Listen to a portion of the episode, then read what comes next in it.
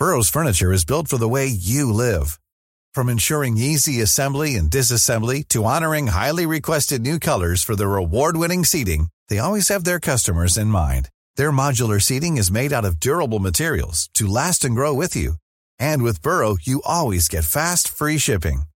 Get up to 60% off during Burrow's Memorial Day sale at burrow.com slash ACAST. That's burrow.com slash ACAST. burrow.com slash ACAST. Hiring for your small business? If you're not looking for professionals on LinkedIn, you're looking in the wrong place. That's like looking for your car keys in a fish tank. LinkedIn helps you hire professionals you can't find anywhere else, even those who aren't actively searching for a new job but might be open to the perfect role. In a given month, over 70% of LinkedIn users don't even visit other leading job sites. So start looking in the right place. With LinkedIn, you can hire professionals like a professional. Post your free job on linkedin.com slash people today. We're spending the coming weeks and perhaps months not just talking about the coronavirus. What did I hear you right, Jim? I mean, w- this is the only thing people have been talking about. Right. But, you know, we're not really experts as much as we like to play experts on our podcast.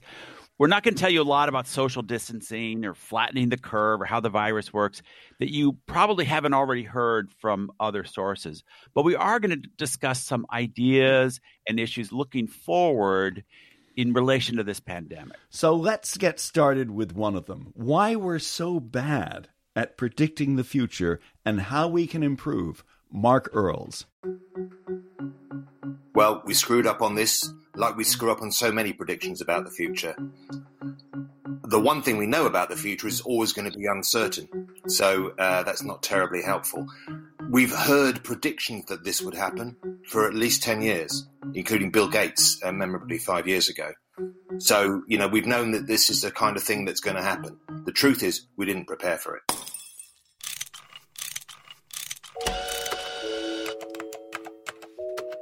Our show is about fixes. Yeah, how to make the world a better place. How, do we fix it? How do we fix it? It would be very easy, Jim, to start this podcast with another rant. Well, it's worked before. But it is a good question. Why weren't we ready to see this pandemic coming? Not just the US, but all over the world. We've had HIV, H1N1, SARS, Ebola, and other diseases. And yet, country after country really didn't have the apparatus in place to cope with an epidemic of this magnitude. You know, global health security is a whole field of research and study, and responding to a pandemic is part of it. Experts have been warning us for years that this could happen. Today, we look at why human beings are so bad at preparing for the future and how we can improve our thinking. Both of us are practicing social distancing at remote locations. We're joined on a somewhat uh, challenging audio line by an expert on marketing and social behavior who has studied the foibles of human nature for many years, and he makes some fascinating points about. Uh, why we're not better at predicting the future, and also what we can do to improve. Mark Earls is the author of Herd How to Change Mass Behavior by Harnessing Our True Nature and Copy, Copy, Copy. He joins us from London. Mark, welcome back to our podcast. Howdy. So, Mark, my first question How did we screw up on this coronavirus thing so badly? Not just here in the US, but, but in many other countries overseas, including Britain, where you are right now. Well, we screwed up on this like we screw up on so many predictions about the future. It's in the nature of how human minds work and how we we work together to think about the future. Unfortunately, we're stuck with a linear view of the past, the present, the future. Draw a line between the two and you get to a particular place. The one thing we know about the future is always going to be uncertain. So uh, that's not terribly helpful. We've heard predictions that this would happen for at least 10 years, um, including Bill Gates, uh, memorably five years ago. And uh, the UK, like the US, has done practice exercises around this kind of thing. So, you know, we've known that this is the kind of thing that's going to happen. The truth is, we didn't prepare for it. Even when it starts and the implications are starting to become obvious, there's still this tendency to to minimize, to say, okay, probably not that bad. Why is it that we have a hard time changing our thinking, even when the disaster has already started? I think uh, we have a very selective perception. So we, our minds and, and our visual fields in particular, but our minds generally um, perceive what we expect to see.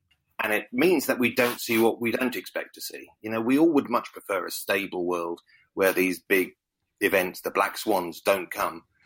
So we minimize them in our minds. We ignore them if we can, even though someone will come and tell you again and again and again. It's like smoking, right? We all have known in the past that smoking is going to be damaging to us, but many people continue to do it.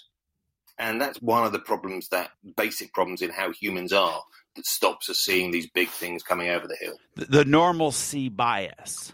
Yeah, the normalcy bias and selective perception of things. So people hear what they want to hear, they see what they want to see, and they, you know, we've all got a vested interest in how things are because um, we know that, and we'd much rather stay with how things are because we don't have to think about stuff. Humans have the same relationship to thinking as cats have to swimming.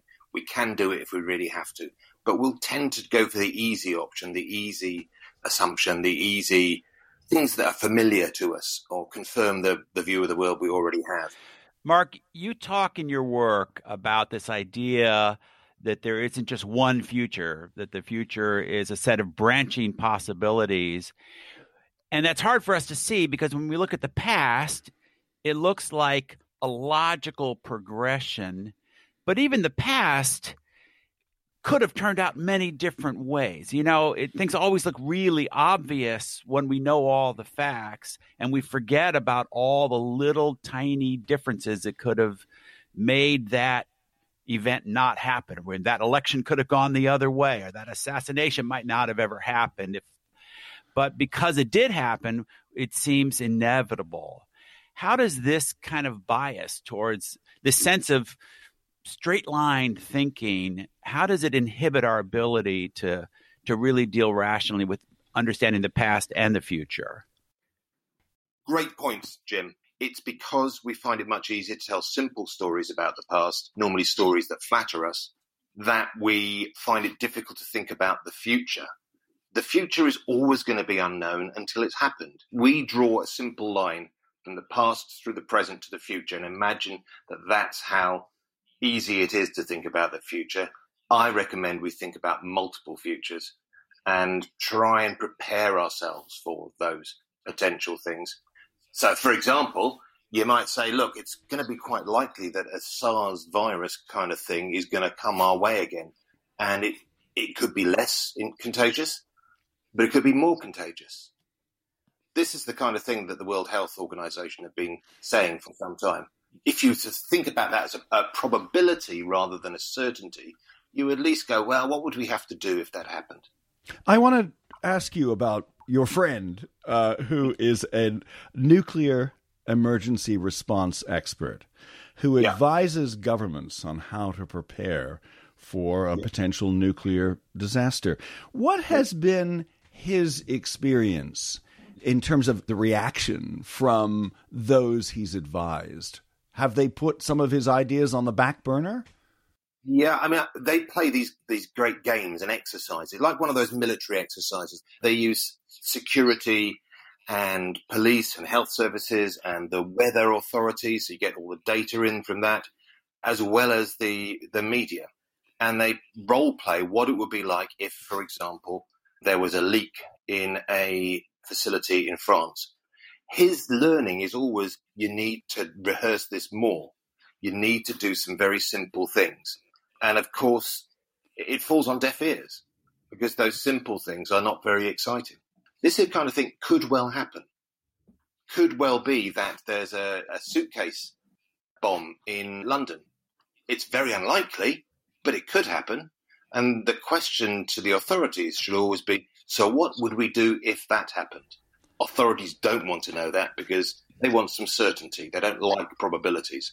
And it's the same in the rest of human society and business and our own private life. It's, it's really hard for governments and multinational companies and other big organizations to change. Uh, is is that part of the problem? Changing the culture of a very large organization to take multiple futures into account? It is very hard for, for large organizations of any sort to think multiply about the future. And there are a couple of good reasons here. One of which is there's a vested interest in the operational side of the company doing the same thing it's always done. So, you know, all large organizations are to a certain extent blindsided by the future because they've only got the one that is like today. They only think about that one thing. They're just an extension of business as usual. So it's partly a psychological thing and it's partly a cultural thing. Speaking of how organizations focus on operations, so much emphasis in the last 20 or 30 years has gone to streamlining operations, lean supply chains, just in time management, where inventory only arrives at the last possible second. And it all looks really good on a spreadsheet when everything's normal. The fact that you don't have a lot of excess stuff sitting in your warehouses is a great thing. But when one of these multiple future events, one of these black swans arrives, all of a sudden your warehouse is empty of masks or whatever it is that suddenly you realize you could have used a little surplus supply on. Are you advising your clients to think differently about supply chains and about their operations? I am certainly advising my clients to think differently about supply chain operations. The financial incentives in business are around optimizing the current model. So they've got to recognize that that's what they're doing and they've got to recognize the vulnerability that that creates to the business and to themselves. And that's hard. The trick is, as always, is to get them outside of their own concerns, outside of their own frame of reference, and to get them to think about so if this context, if this landscape in which we operate is changed by something that somebody else does, what then? Rather than to think, yeah, well, we have to you know have just three variants of what we've got. Sorry, there's a noise from the street outside me. So at least somebody's. Glad, yeah, I was going to say I'm glad to know somebody's working. Right. Yeah. Yeah, no, the delivery guy's having a whale of a time. Let's look at what we can do in our own lives to be better at future planning. We've been talking a lot about organizations and big companies. How does this relate to us? So I'm working on a book at the moment called Memories of the Future, which is based on the work of a Swedish neuroscientist who died some 20 or 30 years ago, David Ingvar. And his one idea is that we, some of us at least, seem to be much more open to and sensitive to new things. And he studied entrepreneurial people and creative people, and he realized that they found new things familiar, whereas the rest of us would be scratching our head in uh, the familiar style. What on earth is this? And we could all learn to do this. You can say, so why is that box like that? What if it was the other way around? Why is this thing that I've got, why is the screen the same shape as a piece of paper? Why would that be useful? What if it was a bit different? What if it was instead the other way around? Instead of being portrait landscape, it would be a portrait screen we can think about that in our own lives and saying, so what if it was slightly different? What if I painted the walls a different color? What if we moved the bed around? And so when you then have opportunity to do that, you then find it much easier to step into the new future because you're constantly looking at multiple alternatives. Making this part of our daily discipline, uh, imagining things in different ways. Is, yeah. is that it? That's, that's exactly it. Imagine things slightly different. You don't have to be an inventor. You don't have to be Steve Jobs. Just go, what if it was slightly different? We are How Do We Fix It? I'm Richard Davies. And I'm Jim Meigs. And we're speaking with Mark Earls, who is in London, and we are remotely somewhere in the Northeast United States. And uh, we're talking about the impact of this pandemic on how we think of the future. It's that time of the year your vacation is coming up. You can already hear the beach waves, feel the warm breeze, relax, and think about work. You really, really want it all to work out while you're away. Monday.com gives you and the team that peace of mind. When all work is on one platform and everyone's in sync, things just flow wherever you are. Tap the banner to go to Monday.com. Millions of people have lost weight with personalized plans from Noom, like Evan, who can't stand salads and still lost 50 pounds. Salads, generally, for most people, are the easy button, right? For me, that wasn't an option. I never really was a salad guy. That's just not who I am. But Noom worked for me. Get your personalized plan today at Noom.com. Real Noom user compensated to provide their story. In four weeks, the typical Noom user can expect to lose one to two pounds per week. Individual results may vary. Mark, let's pivot to talking about the social impact of the pandemic. It's been a big shock for all of us, hasn't it, in terms of how we perceive our lives? It's like one big deprivation experiment. So we deprive people of the social contact that, that makes up their lives. And people miss each other. Even just that sort of encounter, the nodding encounter of the guy on your way to the subway even the fact that you don't see people walking the streets because we're all in lockdown. Um, even the let's go for a drink, well, we can't go for a drink because all the bars are closed, and people are looking at social media to understand what each other's thinking about, um, and they are creating new kind of rituals and cultural practices in order to compensate for what they've got. So, I've been invited to join a film club which is a bunch of people that I've worked with. And every evening there's a film that you can sign up to watch, and we and then we have a little discussion about it afterwards. A great one I heard today was a dinner party that you have dinner with your friends. let's order in Mexican, and let's sit at the same time in our separate apartments, and let's raise a glass, let's eat the tacos. Fantastic. In some ways, doesn't it seem like people are taking advantage of this enforced separation to also step backwards, you know, and slow down and do some things a slightly more old fashioned way. Like, don't you find yourself on the phone more with family and friends? My, I called my sister last night. We never talk on the phone. We know we text and we email and we see each other, but we don't get on the phone for long conversations. Now we do. Do you think this might be something that endures a little bit? I think there's two things there, Jim. The first thing is we have found ways to reforge the connections that we can't have in real life, and we do it digitally. It's incredibly inventive of the species, and it shows how important those connections are. The other thing is that we're also remembering practices that we used to do together um, and revisiting them, whether it's playing along to a piece of music together or whether it's the sun is out in London and people seem to be decorating their gardens and tidying up their their flower boxes and so on. And yet there's something else as well, isn't there, Mark? And that is we're so used to data playing a big part in our lives, to measuring things. In this time of remarkable uncertainty, are we taking a step back, as, as, Jim mentioned, and also looking at what we value more, intangible things that can't be measured? I think that's absolutely right. And I think it's this deeply human stuff that we've perhaps forgotten and, and got used to living without. The value of talking to members of your family regularly. You know, I used to speak to my father once or twice a week. Now it's every other day. He's 87 and he lives in sheltered accommodation, and all of the social contact there has been closed down. So he's pretty lonely. Um, but I do it every couple of days, and it's it's I really value it, and I know he does.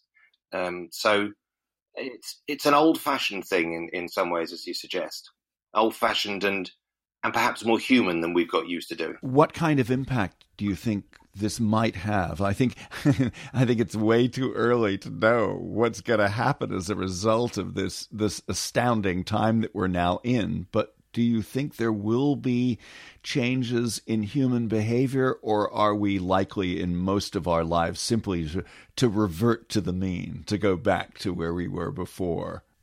Uh, it's a very good question. I think that there will be a number of different futures emerging. One of which will be that we'll be doing this human contact via digital more and more. Equally, the simpler life is clearly going to be important for, for us as well. The big question, though, for me is about the world of work. Um, one of the interesting things for many professional couples is that you discover how your other half actually does their work.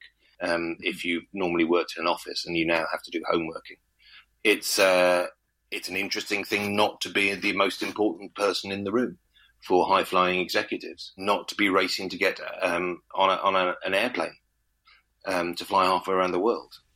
People are lost, I think, in those kind of kind of ways. And and to be honest, the simple world of work stuff, chitter chatter over the uh, the water cooler, the let's grab a coffee and talk this through and just talk about the game last night. All that stuff is gone, and lots of people miss it very deeply.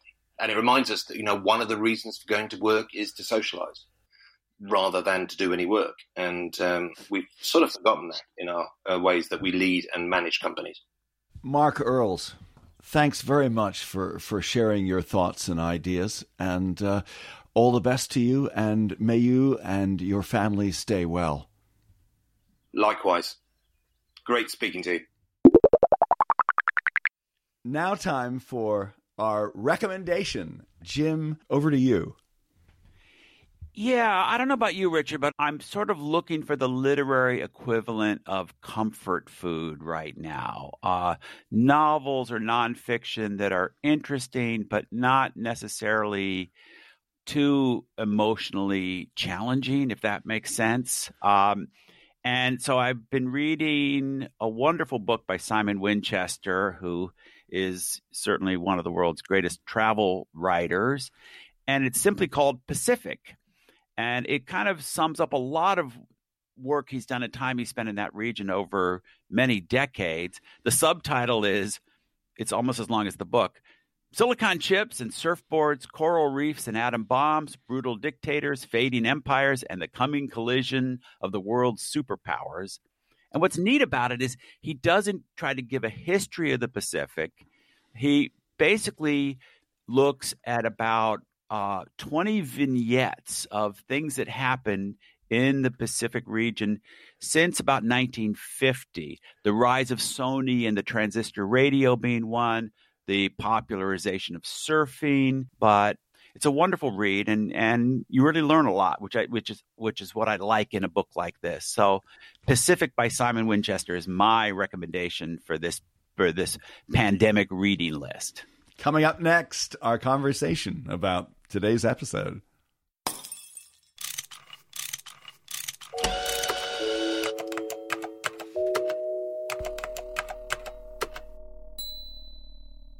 We mentioned right at the top of the show that we're not experts, and I believe, Jim, that it's going to take at least a year, maybe longer, before we fully understand what's happened with this vast shock of the moment and uh, who are the heroes, who are the villains.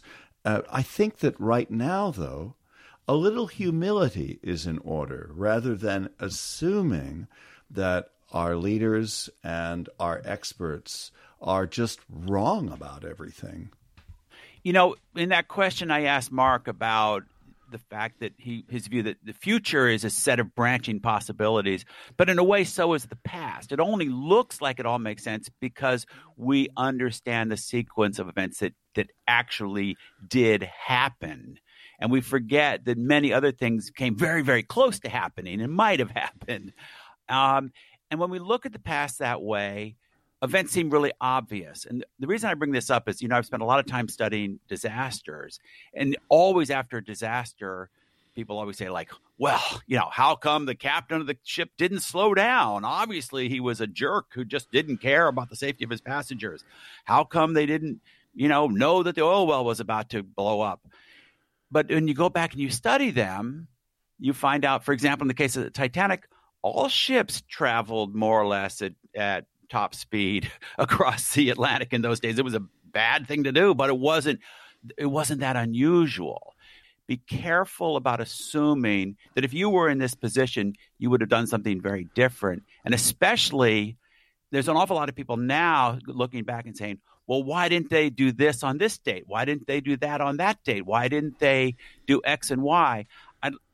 If those people are politicians, I only want to listen to them if they can say, And here's the speech I gave back in January when I said we should do this. Here's a tweet I, I did where I said we should do this thing. If they weren't talking about the problem at the time, I don't want to hear their opinions now about why somebody else should have been more aware of the problem at the time. Well, wait a minute. We, we just said that we should be more humble. You're not sounding very humble, Jim. Am I saying that I'm one of the right people? I'm saying that none of us know. Humility lies in saying, like, hmm, how can we look at the world differently to try to do a better job of not making decisions like that. That is humility. Well, yeah, I mean, I think that the, the most important thing you said is I could have made that decision too. I mean, there's just so many different things in any moment of time that might happen that it's all too easy afterwards to go, why didn't we go down this path? I do think that we can learn lessons from others uh, and not assume that the U.S. approach is necessarily better or necessarily worse than in other countries. I mean, I think that one of the very interesting examples, and I'd like to do a future episode on this, is Taiwan, a democracy that planned very well and reacted very well to this crisis. What are some lessons we can learn there? Yeah, the Taiwan example is a great one. They um, they were much better prepared uh, to con- to contain it and react really quickly. Yeah, this is a form of humility. There's these other countries, a few of them did a much better job. Most are kind of caught in the same trap we are. I think we'll all learn a lot. And I think at certain point, some finger pointing will be merited, but let's make sure we have all the information before we just ascribe blame to our favorite bad guys. It's How Do We Fix It? I'm Richard Davies. And I'm Jim Meigs. And thanks for joining us. We're a production of Davies Content. We're a podcasting consultancy, and we make podcasts for companies and nonprofits. Uh, check us out at daviescontent.com and see if we can help you. Thanks for listening. Want flexibility? Take yoga. Want flexibility with your health insurance? Check out United Healthcare Insurance Plans. Underwritten by Golden Rule Insurance Company, they offer flexible, budget friendly medical, dental, and vision coverage that may be right for you. More at uh1.com. Hey, it's Paige DeSorbo from Giggly Squad. High quality fashion without the price tag? Say hello to Quince. I'm snagging high-end essentials like cozy cashmere sweaters, sleek leather jackets, fine jewelry, and so much more. With Quince being 50 to 80% less than similar brands. And they partner with factories that prioritize safe, ethical, and responsible manufacturing. I love that. Luxury quality within reach. Go to quince.com slash style to get free shipping and 365 day returns on your next order. Quince.com slash style.